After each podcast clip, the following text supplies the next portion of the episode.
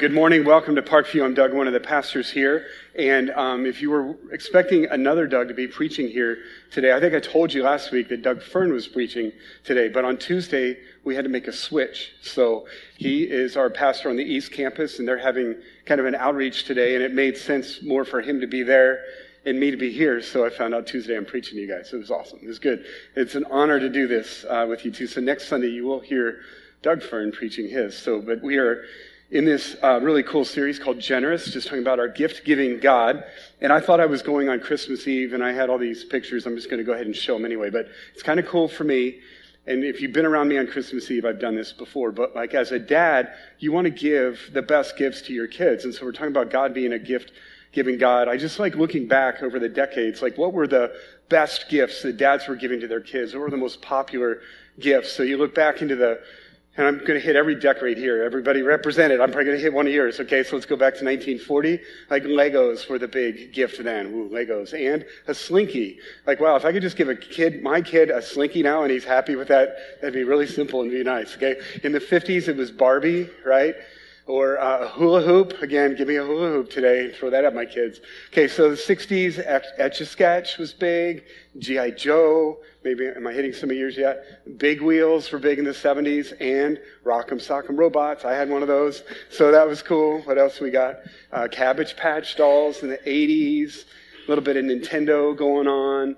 Hit the 90s, you got Beanie Babies, you got Tickle Me Elmo. I used to love to go to the kids sections when my kids were little and push all the like things and make them all go at the same time. I used to like to do that. 2010 was the iPods, Xbox Kinect, and then I don't know about these. Like I'm totally out of the loop on fingerlings. Is that legit? Is that a big deal? I had no idea. Not, or Hatchimals. No, that, that, was new to me, and so was the LOL surprise doll. I would, I would have thought like an iPhone might have popped in there too somewhere. So, um, but yeah, I guess as a dad, you just you don't want to let your kids down. You don't want to like be the dad that didn't come through on Christmas. But what's so cool when we talk about our God, our Father in heaven being a gift-giving God, He He delivers you know the best gifts. Last week, if you were here um, we talked about the gift of adoption and what a fitting picture the Lashmits have given us of adoption, but that God has offered us the opportunity to be adopted into his family. If you were here last week, Wade said a couple things that just blew me away. Things like when he um, talked about how God loved us just like he's loved Jesus. Like you are, when you are adopted into God's family, you are fully brought into the family, legit. Like you are loved by God just like he loves Jesus. And so you think, okay, is my older brother rolling his eyes at me then if I'm coming in to this family? And you think about Jesus saying, as the Father has loved me, so have I loved you. Like what an amazing gift that we can be adopted and be fully God's sons and daughters. So that was a great one.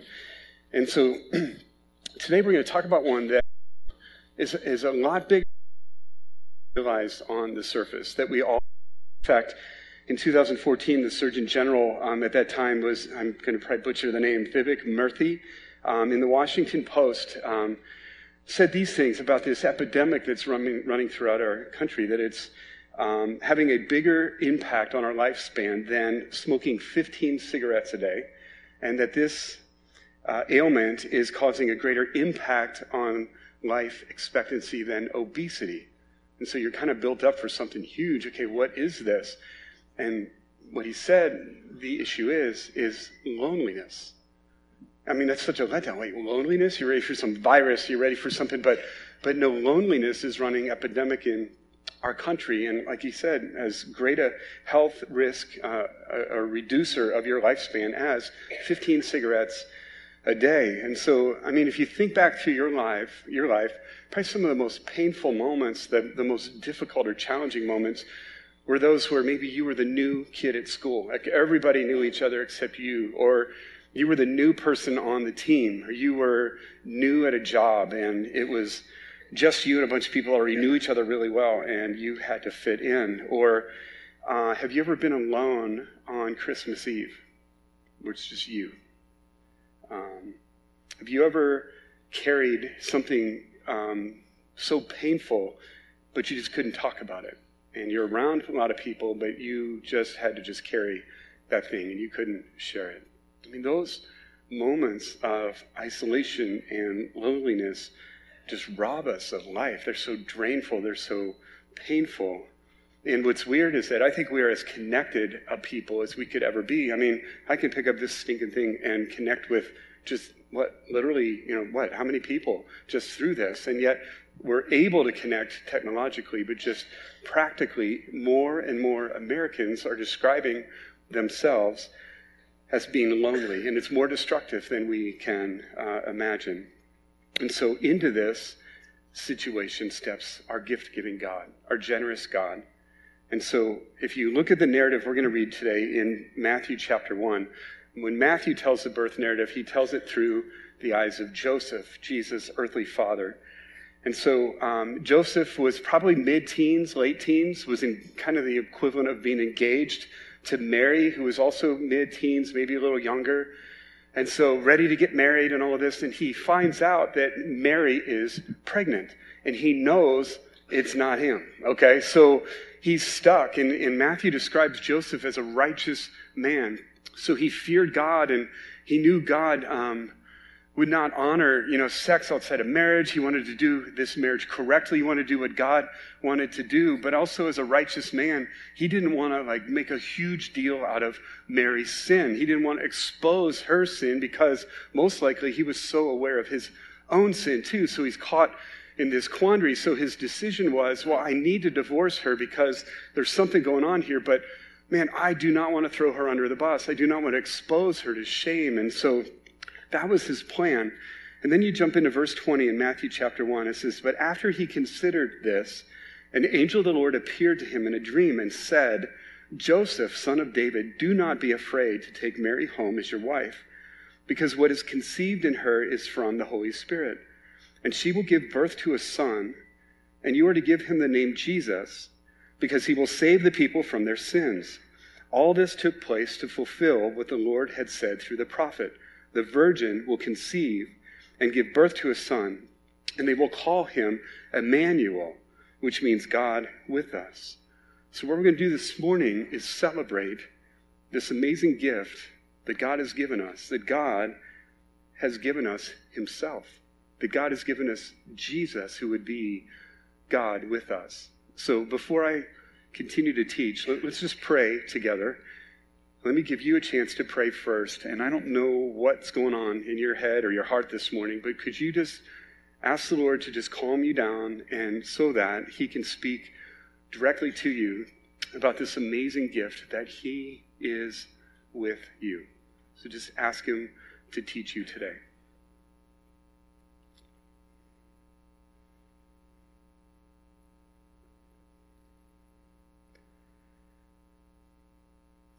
Lord, we're going to unwrap an amazing gift today. So would you make it clear from your word to your people that you are a God who is with them and a God who is for them? In Jesus' name, amen. Simple outline today. Who is God? God is with us. God is for us. That's where we're headed. Let's start with who is God. So before we start saying God is with you, let's make sure we understand who we're talking about is with you. It's brutally hard to find a concise definition of God. I mean, that makes sense. We're trying to define God. And so I looked, and maybe the best one that came apart, and I'm going to even just kind of splice this one a little bit, is from the Westminster Catechism. It was written in the mid 1600s. But listen to what this, again, is just scratching the surface on who God is. There is but one living, only true God, who is infinite in being and perfection, a most pure spirit, invisible, immutable, immense, eternal, incomprehensible, almighty, most wise, most holy, most free, most absolute, working all things according to the counsel of his own immutable and most righteous will. For his own glory, he is most loving, gracious, merciful, patient, abundant in goodness and truth, forgiving iniquity, transgression, and sin, the rewarder of all who diligently seek him. God has all life, all goodness, all blessedness in and of himself, and is alone in and unto himself all sufficient. His knowledge is infinite and infallible. He is the most holy in all his counsels, in all his works, and in all his commands. And that was abbreviated, okay? So that's who we're talking about. And whenever in the Bible God revealed himself to people, it was never met with kind of a passive response of indifference. Oh, that's kind of nice. Uh, what else you got up there? Like, no, every time people saw God, there was a, a, a response of either just a terrible, terrifying fear or just amazing, profound, awe-struck worship. There was no indifference when you came into the presence of God. So in Revelation chapter 20, when John had a glimpse of heaven, he said this I saw a great white throne, and God was seated on it, and the earth and the sky fled from his presence. I mean, today, um, the things that are awe inspiring to us, like when you see God's creation, when you see some of these nights we've had this fall with just the stars out at night, or you see some of the beautiful sunrises or sunsets, or if you've seen the Grand Canyon, or you, um, yesterday I had the privilege, there's a couple of people here that just gifted my dad and I with a chance to go pheasant hunting. I hadn't pheasant hunted with my dad for years, and it showed. I was like 0 for 8. I, I could say we got six pheasants. We collectively. I got zero. But just a, a beautiful December day and seeing German, German short haired dogs working together and honoring each other. And it's 50 degrees in Iowa. You just, you're with your dad and just like, wow, this is awesome. But all those things we see in this earth are just glimpses of the full glory of, of God. And so that's who it is that offers uh, to be with us. Um, this one who spoke and all came to be, this one who sustains the universe and the galaxies and the stars just by the word of his power, this most dominant, awe inspiring, impressive being in all the universe has chosen to come and be God with us. Okay? Let's just talk about this with us so that just so you get it straight, who wants to be with you? This is God, okay? And now he is God with us. And so Mary's son the promised Messiah, fully God and fully man, came to be God, God with us. Okay? And so he came to make that possible. He came in the form of a very humble, uh, little, fragile baby born in a manger who grew to become a savior, but also a servant who gave his life for us so that such an infinite God could be accessible by such small and broken people like us. So, the greatest one in all of creation then has given us the greatest gift of all. He has given us Himself. And so, I don't know who you compare Christmas gifts with after Christmas. Like here's you can you can end that conversation well this year. Okay, so people might say, "Well, I got an iPhone 10." or I got a sweater, or I got pinstripe bowl tickets, or I got, you know, whatever they may try to just toss out there. You can just kind of hold back till the end and you just say, I got God. You know, so like, but God, the amazing, amazing gift He's given us is that He has given us Himself. He has given us God. And, and one thing has just struck me in bigger ways than ever this week, kind of a crushed week, crunched week, but, but that this is a theme you see throughout the scripture. This isn't just at Christmas. Boy, the word Emmanuel sound really cool in songs and on cards. Let's just really build this up at Christmas time. You'll see this throughout the scripture. 120 different times, God is infusing the truth and the gift into his people's hearts that I am God who is with you. You'll see it throughout the scripture. So if you don't know all these characters, I'm going to just toss a few out there. If you're new to the Bible, don't. I'm not looking down on you, but I just got to tell you, it's throughout the scripture. Like there was this guy named Jacob, for example, that was at a real crossroads in his life. And he was out in the wilderness. He's like, God, what am I doing? He was afraid. And God spoke to him and said, I am with you and I will keep you in all places. So you keep going on into history, and there's this guy named Moses, where his assignment was to take God's people uh, into, through a wilderness, into a promised land. And this people, man, they were they were a case. Like they complained and they grumbled and they argued and nothing was good enough. And so Moses had, I think, one of the, it's, it's a beautiful picture of leadership. He said, God, I am not going to leave these people unless you go with me. Like, I, I insist. Like, you find somebody else if you're not coming with me. And God assured Moses, my presence, my presence will go with you. When, when Joshua came along to take Moses' place, God said to Joshua, Don't be frightened, don't be dismayed, for the Lord your God is with you wherever you go. I mean, these, these people needed to hear that. How much more do we? You know, at the start of our day, like if we just knew for sure God would be with us, God would love to encourage us. There was a time where God's people were living in a very dark time. They were in exile in Babylon. And through the prophet Isaiah, God said to his people then, Don't be afraid, for I am with you. Do not be dismayed, for I am your God. I will strengthen you. I will help you. I will uphold you with my righteous right hand. For I am the Lord your God who takes hold of your right hand and says to you, Do not fear, I will help you. There was David who saw many, many hard times. His own life uh, was often threatened. And so in, the, in Psalm 23, he says, Even though I walk through the valley of the shadow of death, you are with me. Your rod and your staff, they comfort me. And some of the last words Jesus spoke to his people before he ascended to heaven, it's called the Great Commission. And there's two commands in that commission. Everybody kind of latches onto the first one and they forget the second one. But it's when Jesus said, Go into all the world and make disciples. That's the first command make disciples, baptizing them in the name of the Father, the Son, and the Holy Spirit, teaching them to obey all that I have commanded you. And then he said, And behold, that's the second command behold, I am with you always to the end of the age. Like, don't just run out there and make disciples, but make disciples, but remember, I am with you always. Like this, you see it throughout the scripture. God keeps pounding it into our heads like, I am God who is with you. Do not be afraid. Do not be dismayed. Be strong. Be courageous. And so, here's what just nailed me this week. Okay, this is throughout the scripture, and I'm supposed to be a pastor, and I'm supposed to know these things. Like, so why, if this is true, why don't we act like that?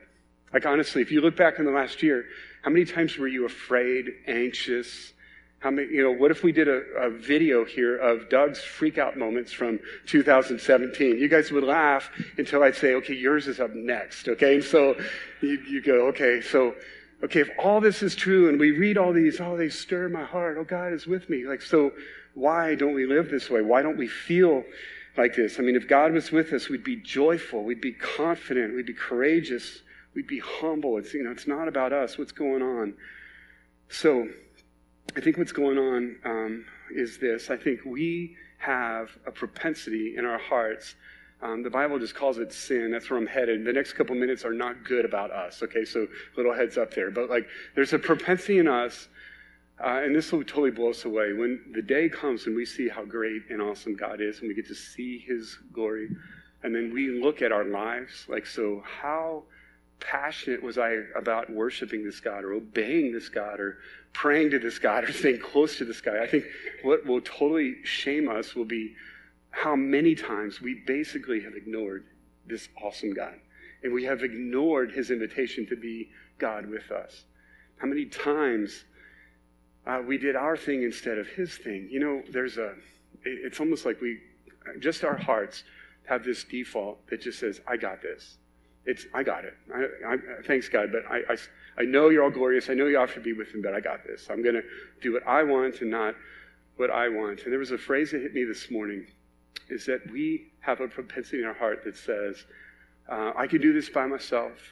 I can do this by myself. So here's a God that wants us to be with him, wants to be with us. We say, I can do this by myself. I can do this by myself. I can do this by myself until we end up in a spot where you just kind of look and you go, I'm by myself. Like I'm, I'm all alone. Like what, what happened?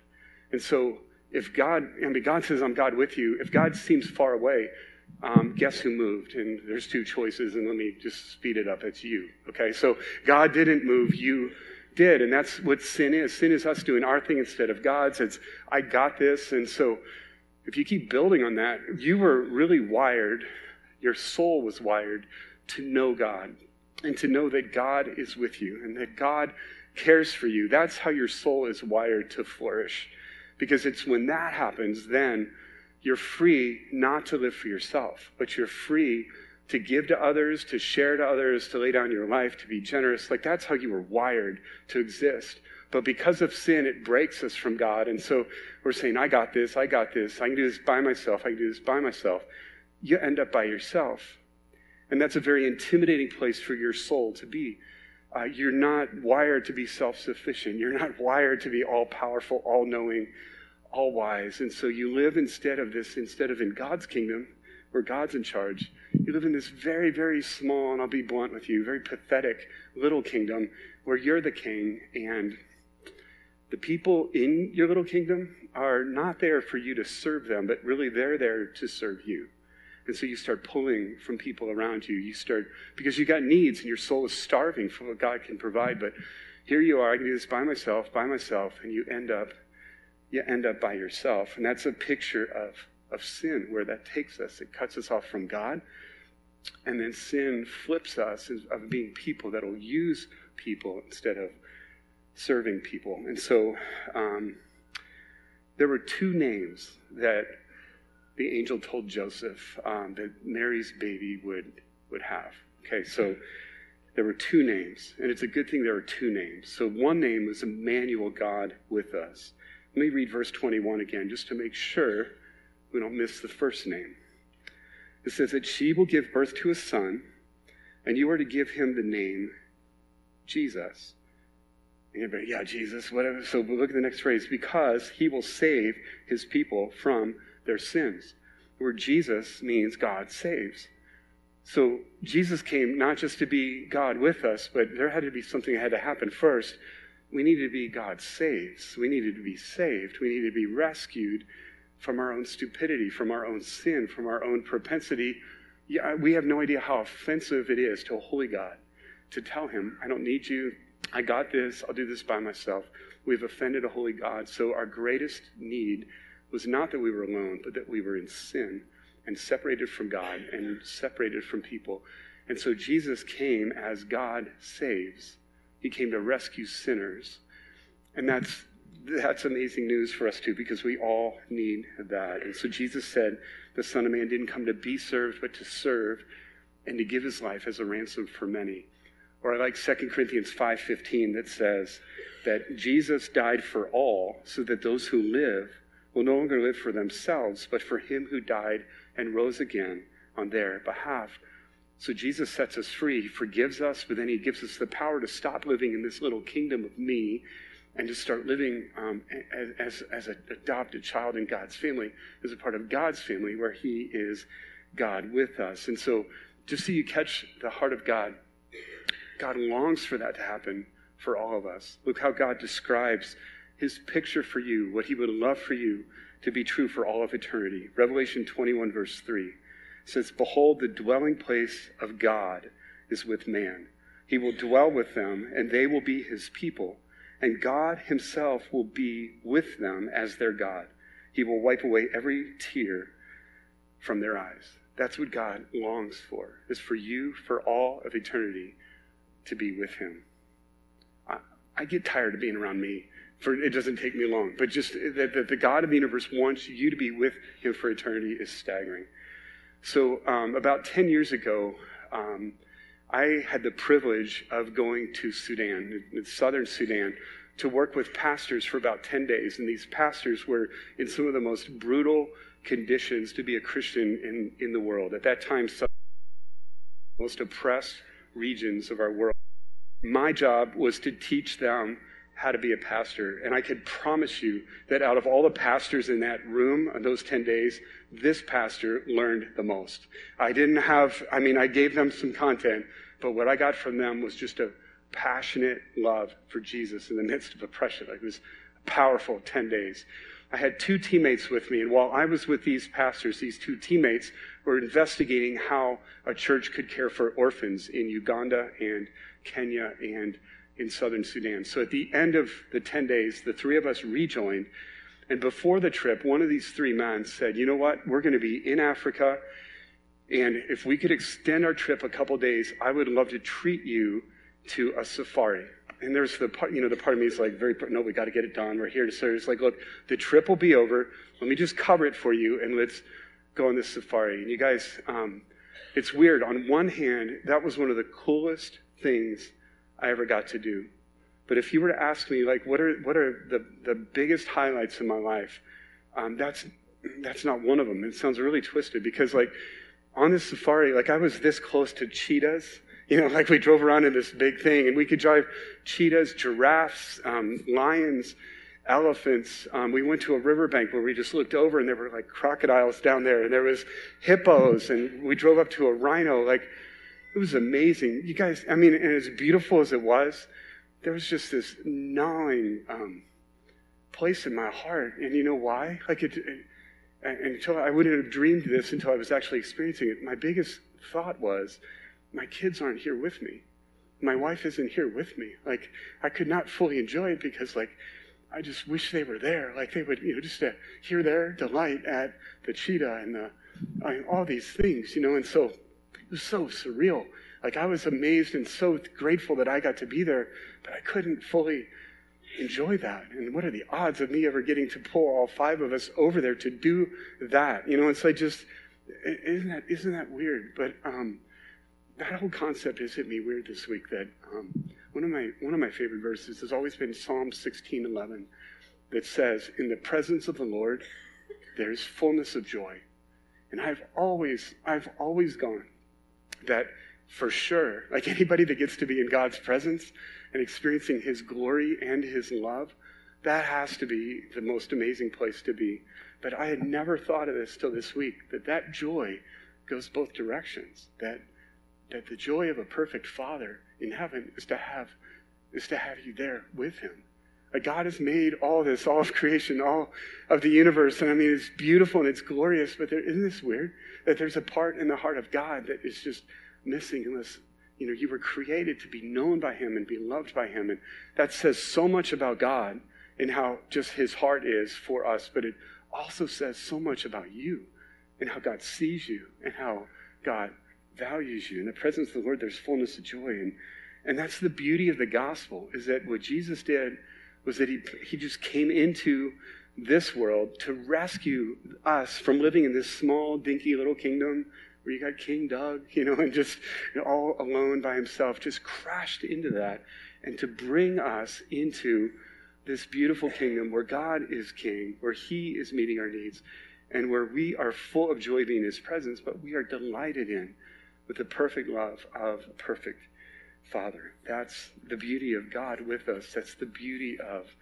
of God saves. So, the ultimate no brainer out of this is um, where I really thought a lot of this sermon was going to land, but it didn't. We just have a couple more minutes. But it's Romans 8, 31 and 32. If you pinned me down and put a gun to my head and said, what's your favorite verse? This would probably most, 95% of the time, this verse would come out. Okay, so it's, uh, if God is for us, who can be against us? He who did not spare his own son, but freely gave him up for us all, how will he not also, along with him, freely give us all things? So God, the awesome infinite God, is with us, and God is, is for us.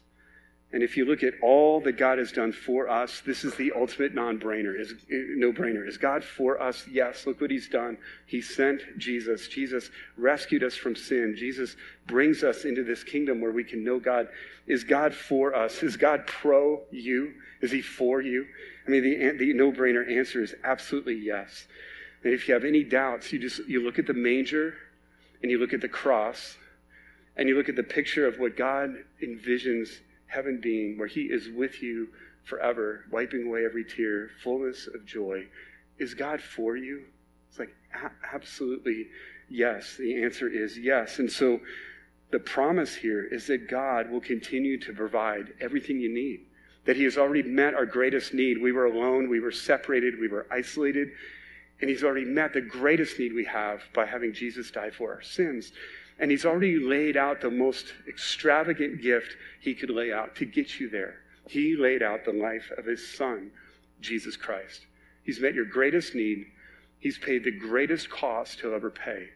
And so now any other need we have along the way is chump change compared to what he's already done.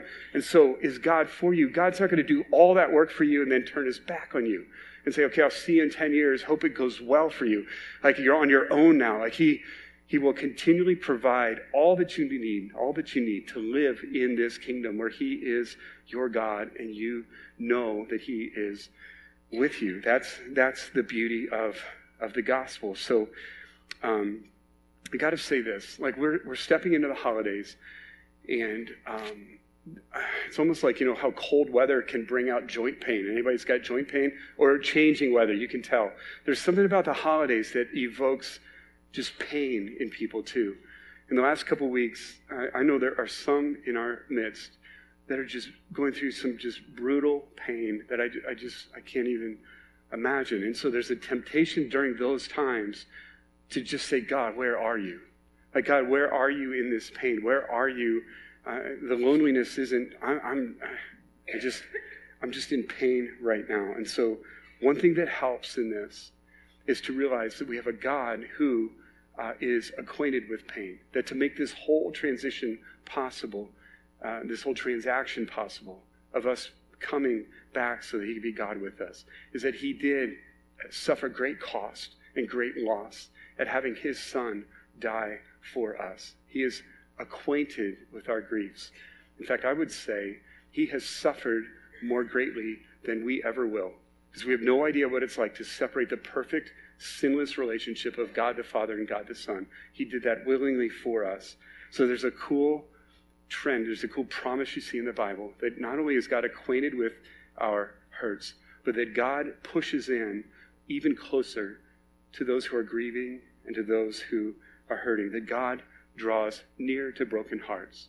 So it's true for all of us that God wants to be with us, which should blow us away. The eternal God, always with you.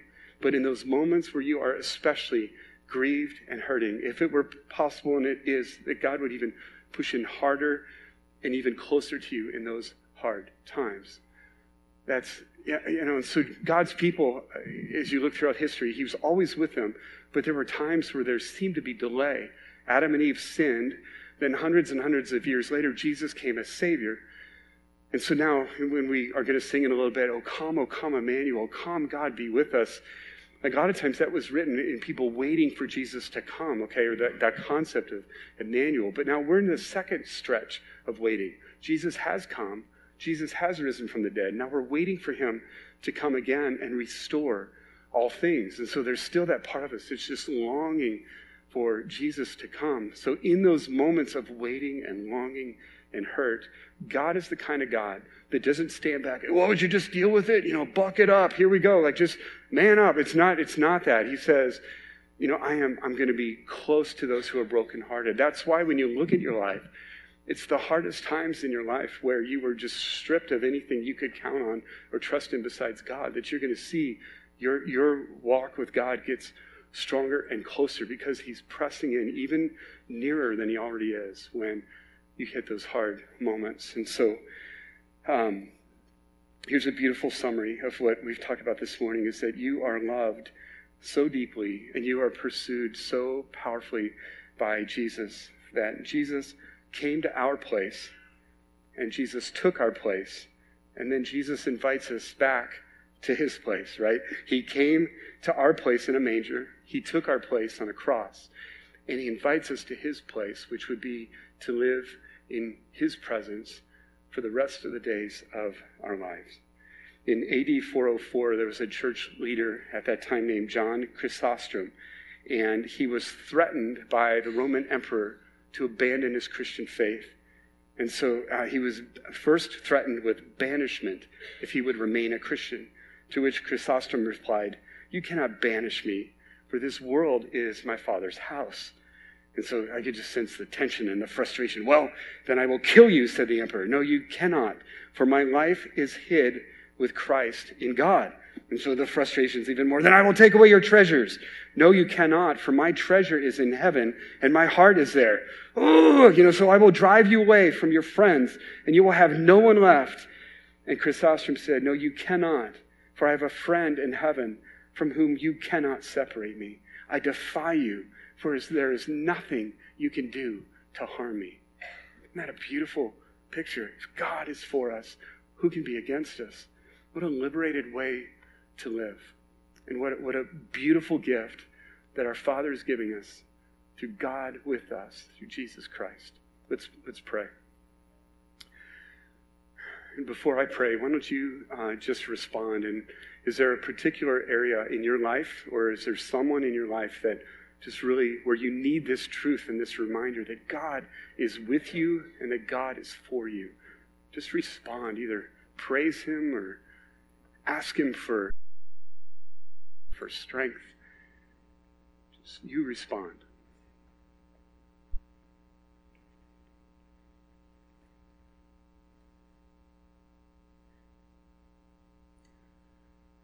Lord Jesus, what another amazing gift we get to open today from the heart of our generous God. We have been given the gift of God Himself.